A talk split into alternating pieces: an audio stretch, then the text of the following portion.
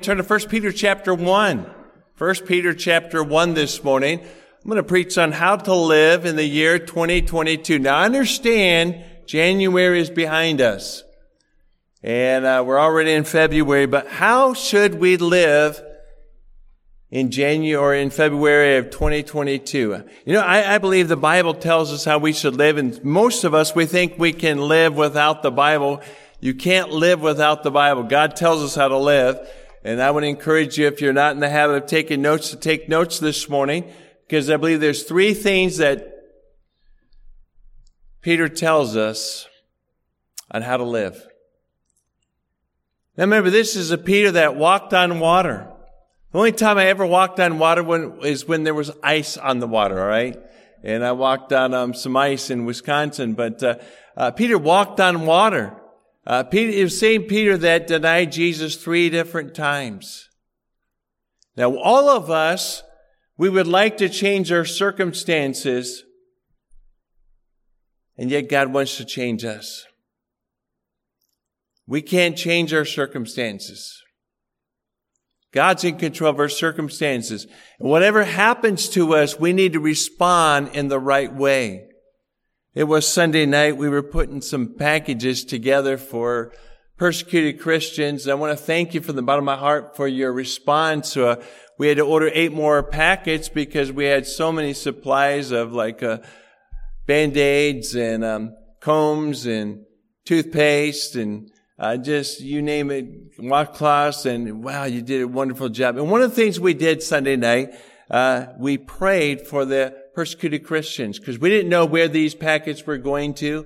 And the people at our table, we all prayed. And I told them, I said, if we were being persecuted, we would want someone to pray for us. And secondly, I don't know, someday we may be persecuted. And folks, we need to have faith before we're persecuted. What did Peter say to persecuted Christians that were scattered abroad? I believe Peter has a message for each one of us this morning. Notice in verse 1 of 1 Peter chapter 1, Peter, an apostle of Jesus Christ, to the strangers scattered throughout Pontus, and they were scattered because of persecution, Galatia, Cappadocia, Asia, and Bithynia. Blessed be the God and Father of our Lord Jesus Christ, which according to his abundant mercy hath begotten us again unto a lively hope by the resurrection of Jesus Christ from the dead, to an inheritance incorruptible and undefiled, that fadeth not away, reserved in heaven for you, who are kept by the power of God through faith unto salvation, ready to be revealed in the last time, wherein ye greatly rejoice, though now for a season, if need be, ye are in heaviness through manifold temptations, that the trial of your faith, being much more precious than of gold that perisheth, though it be tried with fire, might be found unto praise and honor and glory at the appearing of Jesus Christ. Then skipping to verse 15, but as he hath, which has called you, is holy, so be ye holy in all manner of conversation. Because it is written, be ye holy, for I am holy. Verse 17, if ye call on the Father, who without respect of persons judges according to every man's work, pass the time of your sojourning here in fear. Let's bow our heads for a word of prayer. Father, I believe you have a message for each one of us this morning. I do pray that you'd quiet our hearts, help us to pay attention to your word. And Father, I think of those who could not make it this morning because of the weather or because of sickness. But Lord, use this message in our hearts and lives today, in Jesus' name, amen. Now, all of us understand, whether we live that way or not, we understand that you prepare for a storm before the storm hits. You don't prepare for the storm when the storm is already hitting. It was Thursday, my wife said to me, I think we need another snow shovel. I said, all right. So she went into town to get a snow shovel, came back, and I said, what kind of snow shovel did you get? So I didn't get one. They were all gone. Now, folks, if you live down south and you were on the golf course and they were golf coast and they were announcing for days that there's going to be a hurricane. And you're upstairs and the hurricane comes and the rain is beating on your windows and on your house at 100 miles an hour. That is not the time for you to board up the windows. It's a little late for that. It's not time for you to get some sandbags and put it around your house. Now, let's just say that you're in the second story of your house and all of a sudden you smell something and your house is on fire. You say to your wife, you say, honey, you know that fire escape that I was going to build? I think I'm going to build it right now. It's a little late for that. What Peter is doing is getting Christians prepared for the storm. I don't know what kind of storm you're going to face in your life, but I believe we can get ready for the storm. Now, Jesus had died and was raised from the dead 30 years before this, and Peter is writing to believers that were hurting. They were suffering. So what kind of encouragement did Peter give to these Christians? First of all, if you're taking notes this morning, focus on our future hope. Focus on our future hope. Now, if you're saved this morning, we have hope. And this hope is not wishful thinking. This hope is real. Notice in verse 3, he said, blessed be the God and Father of our Lord Jesus Christ, which according to his abundant mercy hath begotten us again unto a lively hope by the resurrection of Jesus Christ from the dead, to an inheritance incorruptible and undefiled, and that fadeth not away, reserved in heaven for you, who are kept by the power of God through faith unto salvation, ready to be revealed in the last time, wherein ye greatly rejoice, though now for a season, if need be, ye are in heaviness through manifold temptations. Now, all of us desire hope. When you go to the hospital, you have hope that you're going to get out pretty soon. If you have some kind of disease, you have hope that the disease will go away. If you're in debt, you have hope that you'll get out of debt someday. We have hope if we're saved this morning. Most people, including Christians, we try to find our hope in other things than the Lord Jesus Christ. If you want lasting hope and real hope, you have to find it in Jesus Christ. People that have long-lasting problems need hope. Maybe you have the same problem, you've been facing the same problem for a long time and for months and for years, and you begin to lose your hope. Folks, you need hope this morning. People that are experiencing fear need hope. People that are experiencing worry need hope. Our hope is found in Jesus Christ. So Peter is trying to encourage the believers to focus on their future hope. The great hope of every believer is that Jesus Christ died on the cross for them and their sins have been forgiven. The greatest act of mercy that you have ever experienced, you experience that salvation. Imagine that. Think about your salvation. The day you got saved, all your sins were forgiven. All of them. And you have a home in heaven. A lively hope. Now, what involves in this hope? The moment you got saved, you became a Christian and you got a new father.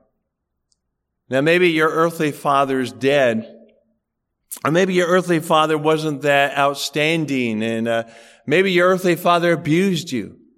Maybe your earthly father left you when you were just a child, or your earthly father was addicted to alcohol or drugs, and you don't have good memories. I'm thankful this morning that once you got saved, you have a heavenly father, a father that is perfect. A father that loves you with an everlasting love. You see, our love is not unconditional like God's love. No matter if you stray, God still loves you. And you have a perfect father. You have a father that understands. Have you ever wondered why your dad doesn't understand you and you try to explain what's going on and he still didn't understand you? You have a perfect heavenly father in heaven that understands you. He cares about you. 1 Peter chapter 5, verse 7, the Bible said, casting all our care upon him. Why? Because he cares for you. You have a Heavenly Father that is available at all times. No matter where you are or what you're doing, your Heavenly Father is always available, always with you. Not only do we have a new Father, we have a new future. Folks, no matter how bad it is right now, things will get better for the believer. 100 years from now, you will be in heaven. You'll have a glorified body. You won't have to deal with snowstorms. You won't have to deal with bills. All right? You will be in heaven. You have a new future. You also have a new focus. You know, the day I got saved, everything changed. My perspective on life changed. I don't have to live for this world. This is not home. My real home is in heaven. So Peter's trying to get the believers to understand that life has changed for them.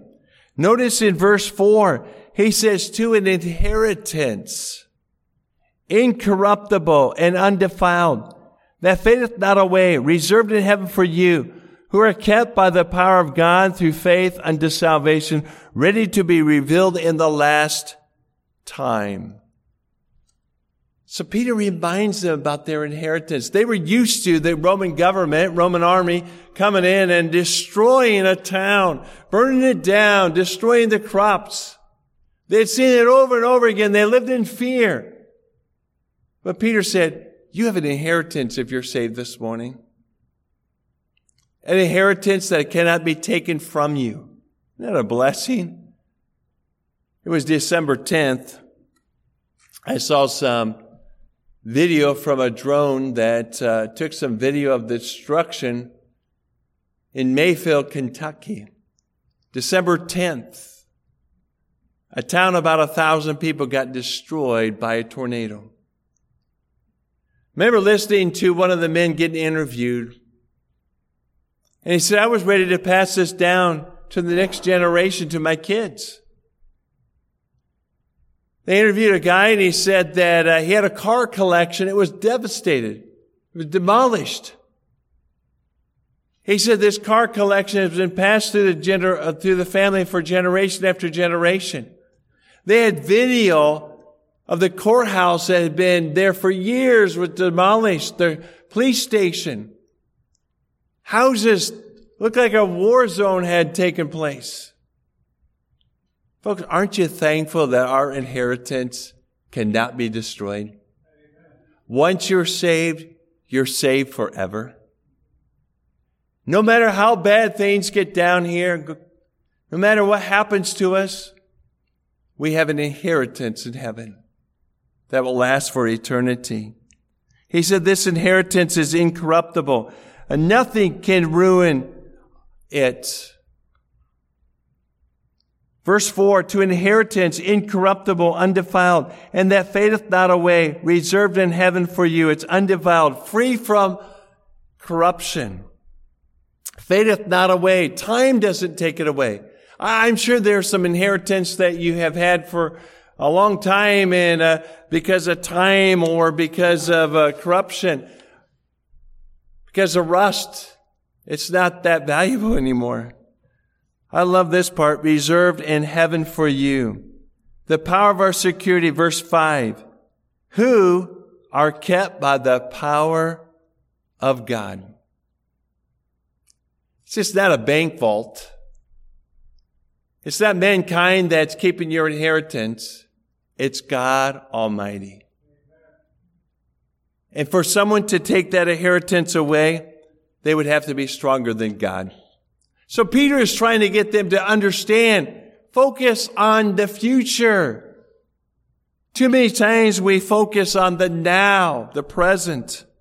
Who are kept, who are guarded, who are kept by the power of God through faith unto salvation, ready to be revealed in the last time. Verse 6, wherein ye greatly rejoice. Well, that's hard. James tells us to rejoice in trials.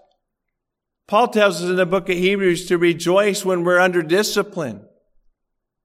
Why? Because there's a good reason, there's a purpose in everything that happens to us. We can greatly rejoice. Not that we got out of it, but what God is doing through it. We learn several things about trials. In verse 6, he says, wherein ye greatly rejoice, though now for a season. I'm looking forward to spring. I'm looking forward to summer until it gets 90 degrees and above. Then I'm thinking, oh, why is it so hot? Trials wouldn't last a season. Peter said they don't last forever. It may seem like they last forever and ever and ever, but they don't last forever. Now for a season. Peter's saying it's tough right now. But understand this, your real home is in heaven. Trials serve a purpose, though now for a season, if need be. Now, I've never had anyone come to me and say, Pastor, would you pray for me this week? Pray that God would send me all kinds of trials. We want out of trials, but God knows what we need in our lives. And the trial that you're going through right now, God allowed it to happen, if need be. Because sometimes trials will discipline us.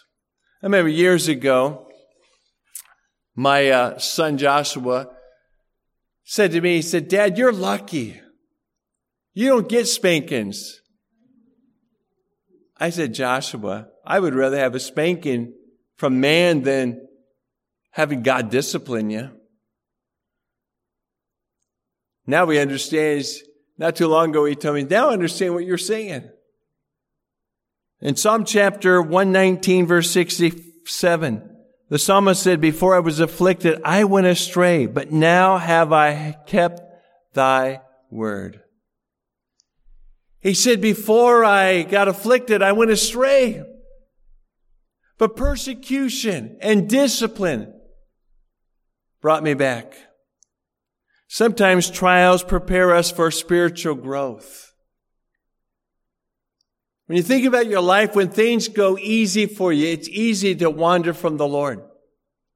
And sometimes trials will drive you back to God. And during that trial, you say, God, I need you. We needed him the whole time.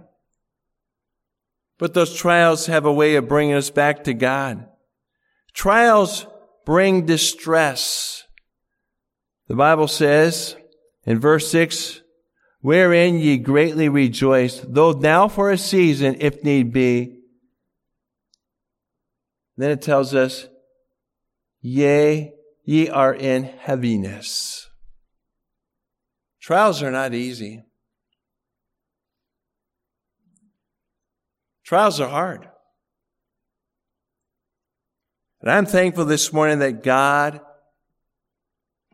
is in charge of every good and perfect gift from above. Every trial and every blessing comes from God. You know, we all have addiction of talking about our problems. Have you ever been around someone that's all they do is talk about their problem? We need to put a stop to that right now. Instead of talking about our problems, let's start talking about our joys. We have so many blessings. So many things that we just take for granted. Trials come in various forms, various ways, in manifold temptation. You see, your trial might be different than my trial. Maybe you're being affected by financial difficulties. We all have various trials. Trials should not diminish the Christian's joy. You greatly rejoice because there's a purpose in that trial. And Peter was trying to get them to understand that trials all have a purpose. You see, this is not our destination. This is our preparation. Christians, all of us, we need to focus on eternity, not on our present problems. And when was the last time you started talking about heaven? You see, I'm glad I'm a Christian. Things may seem bad now, but I'm on my way to heaven. We need to focus on eternity. A wise Christian will live daily with heaven in view. See, when you get up in the morning, this is not your home. And that's what Peter was trying to get the Christians to understand. This is not your home. Your real home is in heaven. We often hear life is short. Enjoy it.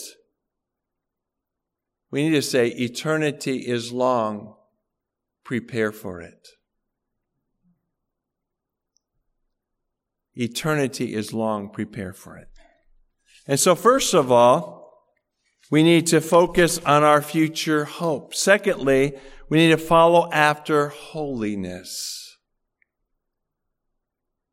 From Genesis through the book of Revelation, God never commands us to be happy. Ever. Now that's our desire. We do things because we want to be happy. God says, you be holy. If you're holy, a byproduct of it is happiness. Desire relationship with God. Notice in verse 15, but as he which hath called you is holy. It's God is holy. He's not asking you to do something that he doesn't do already. So be ye holy in all manner of conversation, because it is written, be ye holy, for I am holy. This last week I was reading through the book of Psalms, and I read in Psalm chapter 2, verse 4, that God laughs. And in Psalm chapter 2, verse 4, God laughs when mankind, presidents, kings, rulers, will rebel against him. So I started thinking, when I read the headlines and I don't like it, I need to laugh because God laughs. It was like when I was 7 years old, went to visit my cousins, and they were 16, 17 years old, and I think they got annoyed with me, and I was probably pretty annoying. And so they got the shovel out of the garage, and they said they were going to bury me alive. I really thought they were going to. They're 16, 17 years old, and I'm 7 years old. I got mad. I put my head down. I started punching them, and they were laughing at me. They're thinking, some 7-year-old kid, they can't beat us up. I'm glad. They pretend like they were digging they were going to bury me alive, but they never did. I'm thankful they didn't. But folks, God laughs when armies and leaders think they're going to rebel against God, because God is in control. All the armies in this universe that would come together to fight against him will not win against God. I can't change what's going on in Washington. I can't change what's going on in our country. I can't change what's going on in North Korea or China. But I can do this. I can shine. I can be holy. That's what God desires. Because too many times we're trying to change those things we can't change, we can't control. God says, I want you to be holy, for I am holy. You see, what does that mean? That means to be without sin. Now understand, we'll never get to that point down on this earth. But we should strive every day to sin less, because God commands us to be holy because he is holy. So he says, follow after holiness. God never, ever commands us to be happy, but he says, be holy. Don't you think our Heavenly Father desires for his children to be happy? Do you ever pray and instead say, God bless me? Give me this. Have you ever prayed and said, God, would you reveal to me the sin in my heart so that I will repent of that sin, so that I can shine, so I can be that light in a dark world? So I can be that salt in a world that's thirsty for you, or I can make them thirsty. God, would you help me in those areas? So Peter said, focus on our future hope, follow after holiness. But then he says, feed your fear. You say, wait a minute, Pastor. I heard this slogan that you starve your fear and feed your faith. Well, notice what kind of fear that Peter's talking about in verse 17. And if ye call on the Father, who without respect of person judges according to every man's work, pass the time of your sojourning here in fear.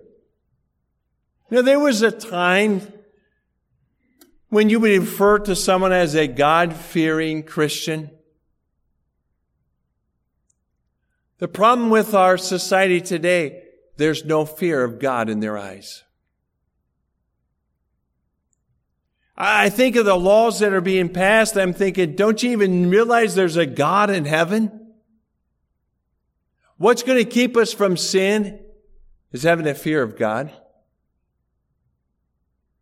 Because when men fear God, they depart from evil. There are over 150 references in the Bible to the fear of God.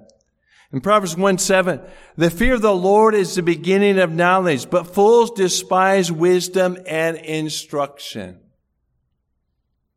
1 Peter 1:17, and if ye call on the Father, who without respect of persons. Now we respect people. If somebody comes in and we know that they have a great job and a high position, we kind of respect that person. God does not. God looks at the hearts. And the Bible says, judges according to every man's work, pass the time of your sojourning here in fear. What Peter's referring to is the judgment seat of Jesus Christ. None of us will miss that day. When we stand before God, and every deed, every word, every thought will be tried. That's why Paul says in the book of Romans, why judge your neighbor when you have to stand before Jesus Christ for your own sins? I'm not going to stand before God for your sins, and you're not going to stand before God for my sins. You're going to stand before God for your own sins. So Peter says, past your sojourning in this life with fear. Verse 17, if ye call on the Father, who without respect of person judges according to every man's work, pass the time of your sojourning here in fear. When was the last time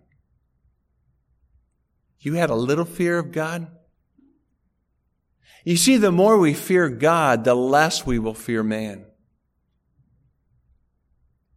That's why we have such a fear of man, and we do things because of the fear of man, because we have such a little fear of God.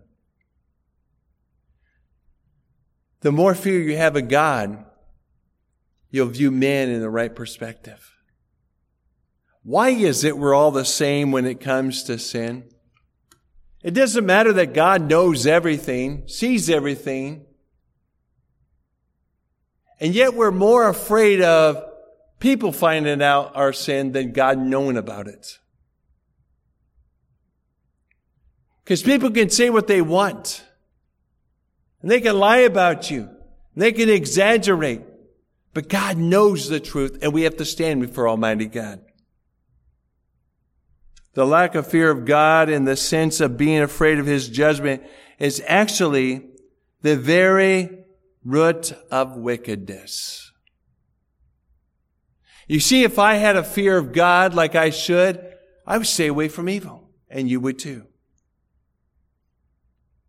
Proverbs 6:16, by mercy and truth, iniquity is purged. By the fear of the Lord, men depart from evil. Deuteronomy chapter 17, verse 19, and this shall be with him, and he shall read therein all the days of his life, that he may learn to fear the Lord his God, to keep all his words, all the words of this law, and these statues to do them. God said, oh, if there was just one person that would fear me. How do you learn to fear God? You get into his word. Find out who he is. In Jeremiah chapter 10, verse 6, for as much as there is none like unto thee, O Lord, thou art great. Thy name is great in might. Who would not fear thee, O King of nations? For to thee doth it appertain, for as much as among all the wise men of the nations, in all their kingdoms, there is none like unto thee. We would have a fear of God if we really knew who he was. And God tells us who he is in the Word of God. That's why the Bible says that every knee shall bow before him someday. So Peter is trying to get these believers to understand, yes, it's hard. Life is not easy. But remember this, focus on the future. We need to follow after holiness and feed your fear. Now, the more you fear God, the less you're going to face anxiety and worry and fear. Years ago, when the kids were younger, and I don't remember how old they were, we were going to California.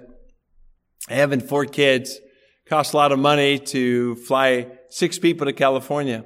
So we would fly out of Chicago, and I heard about motels that would allow you to stay one night and then park in their parking lot.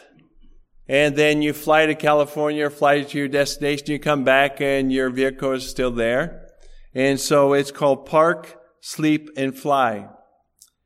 And I looked on the internet and I found a place that wasn't too far from Midway. And I thought, wow, this would be great.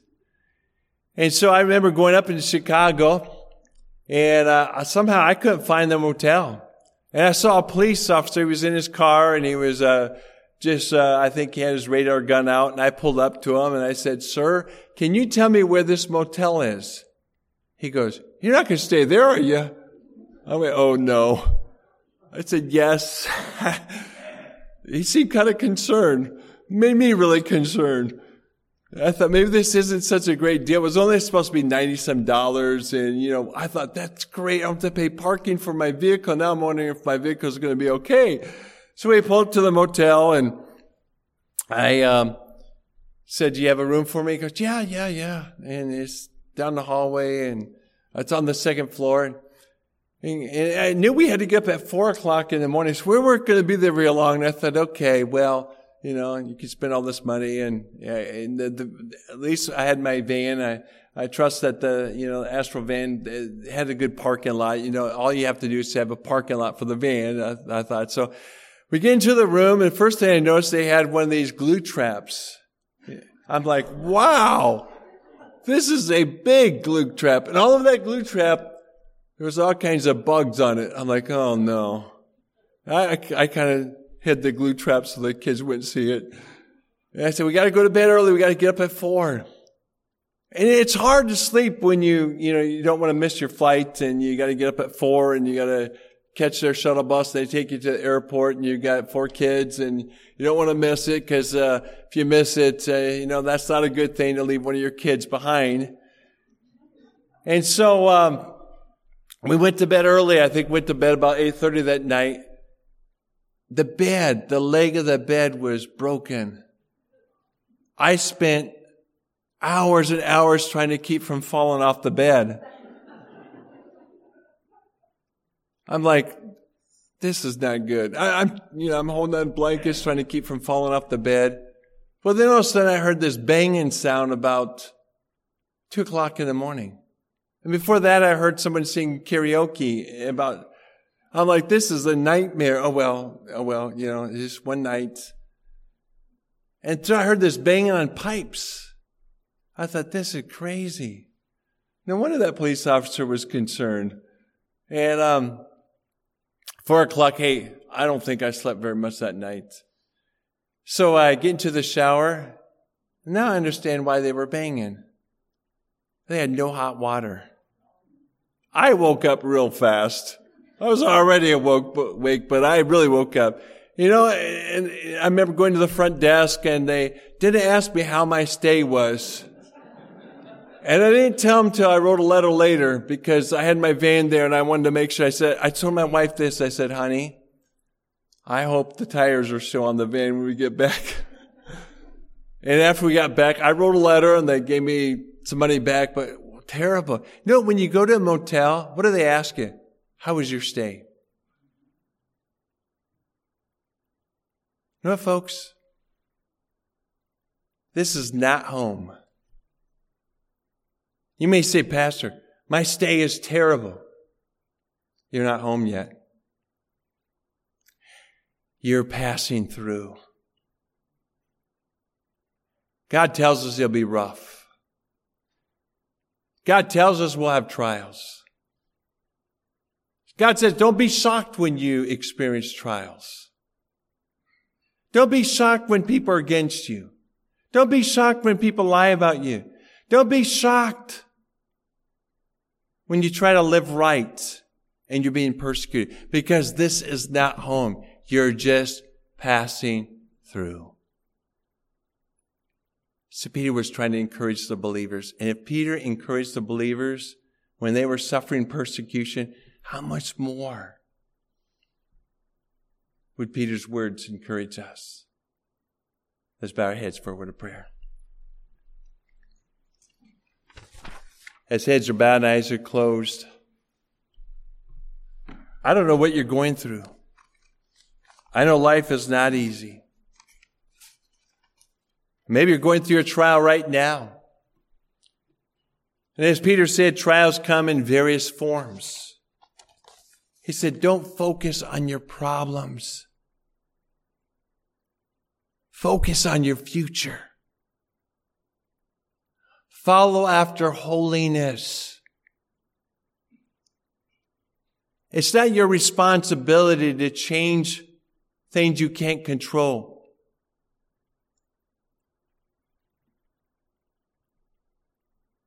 But praise God and have a fear of God. As heads are bowed and eyes are closed this morning, how many would say, Pastor, I'm saved, I'm on my way to heaven? But I realize this morning that these are ways that God wants me to live in 2022. And I need to do those things that God's called me to do. Here's my hand. Please pray for me. Would you lift your hand? God bless you. Many, many hands all over this auditorium. Folks, life is really short compared to eternity. Prepare for eternity. As heads are bowed, eyes are closed. How many would say, Pastor, I'm not sure that I'm saved. If I would die today, I'm not sure that I would go to heaven. Here's my hand. Please pray for me. Is there someone like that? God bless you. Thank you for that hand. Anyone else like that this morning? Folks, life is short. Eternity is long. Prepare for it.